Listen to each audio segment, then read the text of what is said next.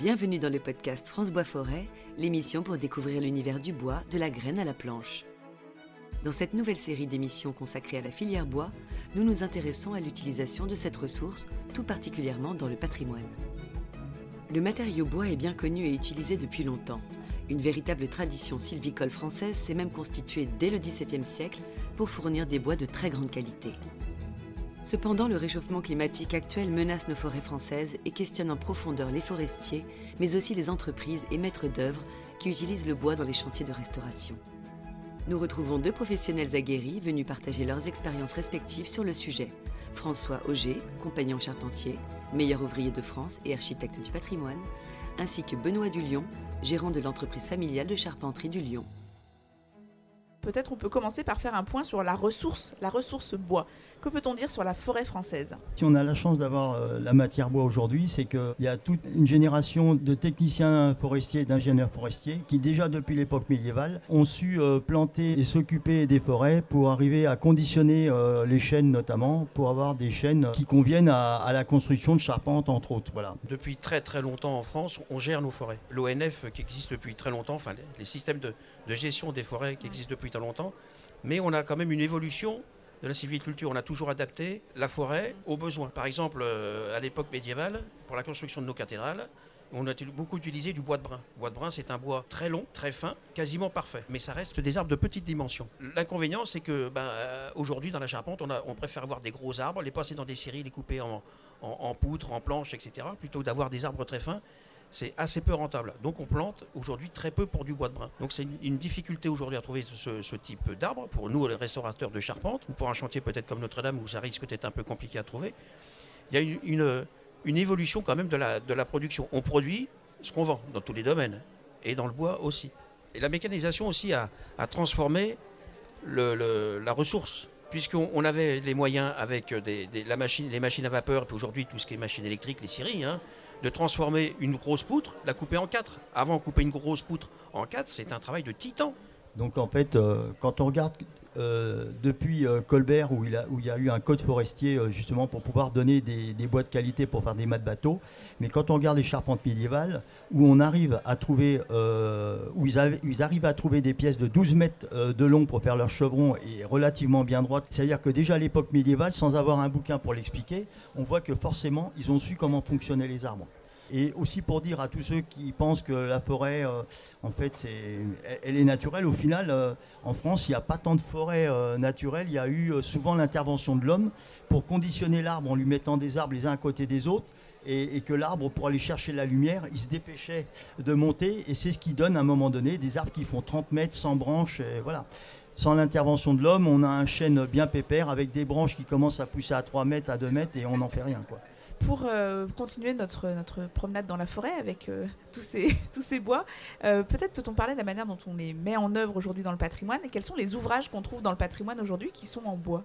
Il y a la charpente en tant que telle, il y a les planchers en bois, après il y a les murs en bois, ce qu'on appelle les pans de bois, après il y a un ouvrage qui recense tout ça, ce sont les maisons à colombage, les maisons à pans de bois, les escaliers en font partie, et après, de fil en aiguille, quand on regarde, après il y a la charpente mécanicienne, il y a eu les catapultes d'une autre époque, il y a eu les étaiements, en fait il y a un listing énorme de ce qu'on peut attendre d'un charpentier digne de ce nom. Donc, euh. L'avantage du bois, c'est qu'on le trouve absolument partout. La tour Eiffel, elle était euh, bâtie sur des étaiements en bois. On a fait la structure métallique, mais dessous, il y avait du bois pour tenir tout ça le temps du montage. On construit un pont, un viaduc à l'époque, avec des, des et des éléments en bois. On a toujours utilisé le bois depuis la nuit des temps. Les premières maisons étaient en bois, en branches, d'accord, mais en bois quand même. La maçonnerie, la pierre est arrivée un peu plus tard parce que l'exploitation, l'utilisation de la pierre est quand même plus dure. Il faut extraire, il faut tailler, il faut façonner, donc il faut quand même des outils. Du bois, une hache euh, avec un silex, on arrive à, transformer, à couper un arbre. Voilà, ça prend du temps, etc. Voilà. Donc les premières constructions sont en bois. Et on le, bois, on le trouve aujourd'hui partout, partout, partout dans la construction. Et alors la mise en œuvre de ce bois, est-ce que ça, amène des savoir-faire très particuliers, très, très différents? On a dans le métier de charpentier un savoir-faire rare qui est l'art du trait le trait, le tracé de charpente, qui est au patrimoine mondial de l'UNESCO depuis, je crois, 2009, patrimoine immatériel. Hein. C'est une, technique de tracé géométrique extrêmement complexe. Un charpentier, quand il va faire son, trait, donc son épure, il y a à peu près que lui qui va la comprendre parfaitement. On a des techniques, des petites variantes qui fait que un charpentier, même un, très bon, il va prendre un petit peu de temps pour appréhender toute une épure. C'est un petit peu ça aussi qui fait le bonheur de ce métier de charpentier, c'est cette transmission du savoir-faire d'homme à homme. Nous, en tout cas, en ayant étudié euh, la flèche de Notre-Dame, là, on a eu euh, une espèce de bouteille à la mer en allant à la médiathèque de l'architecture du patrimoine avec les épures authentiques du charpentier Bellu. Et donc, quand on a commencé à analyser toutes ces épures, et en fait, cette bouteille à la mer on montre qu'au 19e siècle, en tout cas, les charpentiers avant les logiciels euh, de 3D maîtrisaient parfaitement le trait. Toutes ces charpentes aussi du 19e siècle sont le témoin de cette, cette dextérité dans l'art du trait, c'est clair. Le charpentier, s'il se contente de mettre des poutres sur un, bâtiment, ça ne tient pas. Il y a toute une, réflexion, une étude, une approche, pas seulement technique, mais aussi intellectuelle, de comment je vais pouvoir transférer les efforts de ma charpente, qui tient toute la couverture, toutes ces, dizaines, ces centaines de tonnes de matériaux, il faut que je les, je les appuie sur des murs qui ne font que quelquefois 40 ou 50 cm. Avec dessous des ouvertures, des grandes ouvertures gothiques, des rosages, c'est de la dentelle, vous voyez C'est poser plusieurs centaines de tonnes sur de la dentelle. Et là, c'est un travail remarquable du charpentier. Est-ce que aujourd'hui, euh, justement sur les ouvrages sur lesquels vous intervenez, euh, comment on fait le diagnostic euh, de ces éléments-là Quels sont les désordres qu'on rencontre Au-delà de la flèche de Notre-Dame, je m'aperçois que le génie, on le retrouve souvent dans beaucoup de bâtiments. C'est pas seulement dans les charpentes de Notre-Dame ou dans des cathédrales.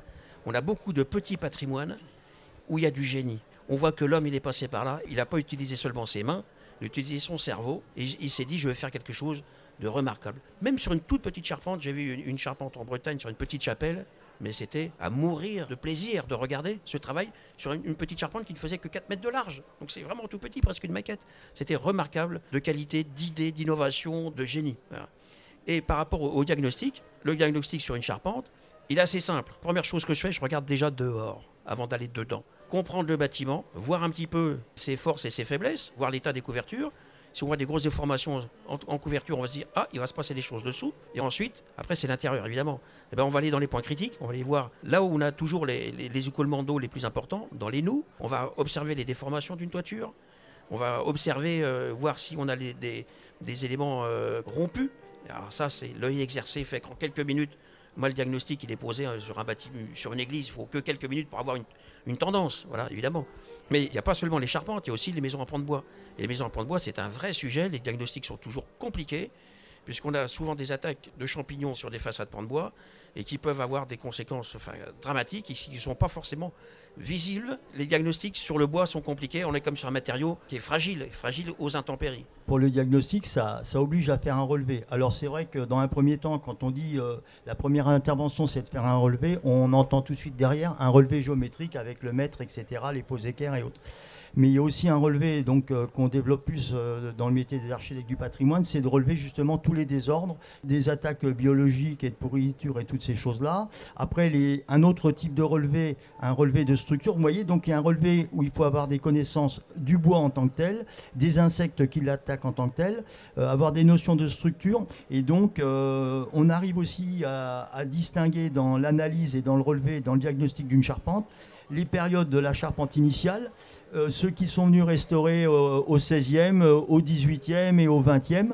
Et après, à un moment donné, par contre, c'est là où c'est assez complexe, c'est que quand à un moment donné, on essaye de trouver des solutions euh, pour parer euh, au désordre qu'on aura pu trouver, eh ben, on peut parfois peut-être faire des erreurs. C'est qu'à chaque fois qu'il y a une pièce d'ajoutée à une charpente, on modifie son comportement euh, structurel général et potentiellement on peut arriver à faire une erreur.